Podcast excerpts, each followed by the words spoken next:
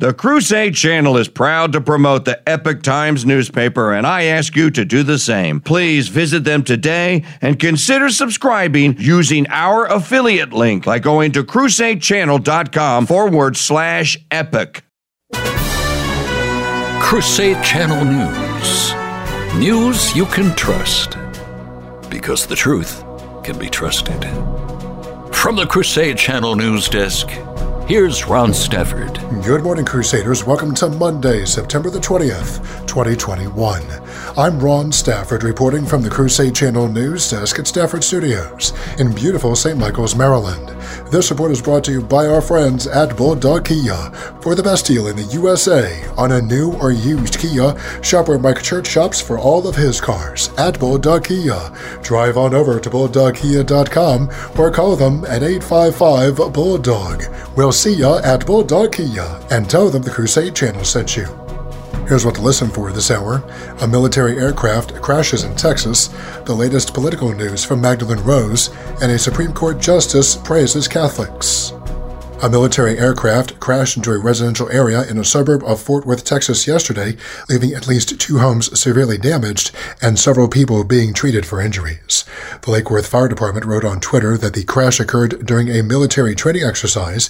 The agency said that the plane, which was not identified, went down around the 4,000 blocks of Tejas Trail and Dakota Trail. Homes in the area were evacuated, and about 1,300 customers in the neighborhood were without power. The French want their ambassadors back. With more, here's Crusade Channel political affairs correspondent Magdalene Rose. The French government has immediately recalled its ambassadors to the United States and Australia for consultation in response to America's recently announced national security partnership with the United Kingdom and Australia. In a statement, the French Minister for Europe and Foreign Affairs said on Friday that the move was made at the request of French President Emmanuel Macron. He said this extraordinary decision reflects the exceptional seriousness of the announcement made on September 15th by Australia and the United States. The abandonment of the Ocean class submarine project that Australia and France have been working on since 2016, and the announcement of a new partnership with the United States aimed at studying the possibility of future cooperation on nuclear powered submarines constitute unacceptable behavior among allies and partners. It is believed this is the first time the French have resorted to recalling their ambassadors in modern times. We now see that foreign relations, and specifically relations with allies, have not improved under Biden. And I think the reason for that is because Biden is not somebody who has ever excelled in foreign policy. He's not somebody who would ever be labeled an aficionado at foreign policy. So while Trump may have been disruptive and there may have been murmurs of people in Europe not liking his style, he did have a relationship with allies. He had a relationship with Macron, and he was careful to respect the traditions of other countries. We saw that whenever he would go to the UK or abroad he was actually quite respectful of their customs. That seems to be something that Biden is not doing. And by respectful, I mean respectful of the fact that if you're going to announce a new partnership, perhaps you should talk to the leaders of France privately so that you don't risk endangering the relationship with an oldest ally the United States has had. For the Crusade Channel, I'm political affairs correspondent Magdalene Rose.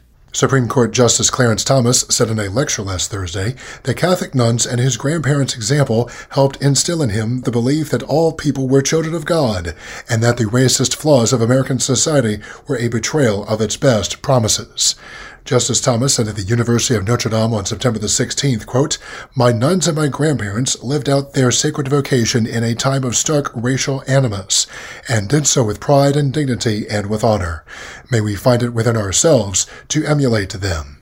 He continued, To this day I revere, admire, and love my nuns. They were devout, courageous, and principled women.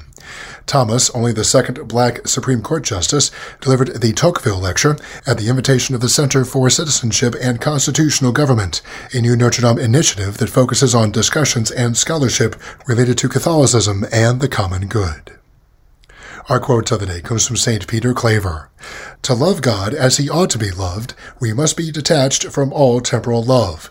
We must love nothing but him, or if we love anything else, we must love it only for his sake. Coming up our saint of the day, he was one of the patron saints of Madrid. You're listening to Crusade Channel News.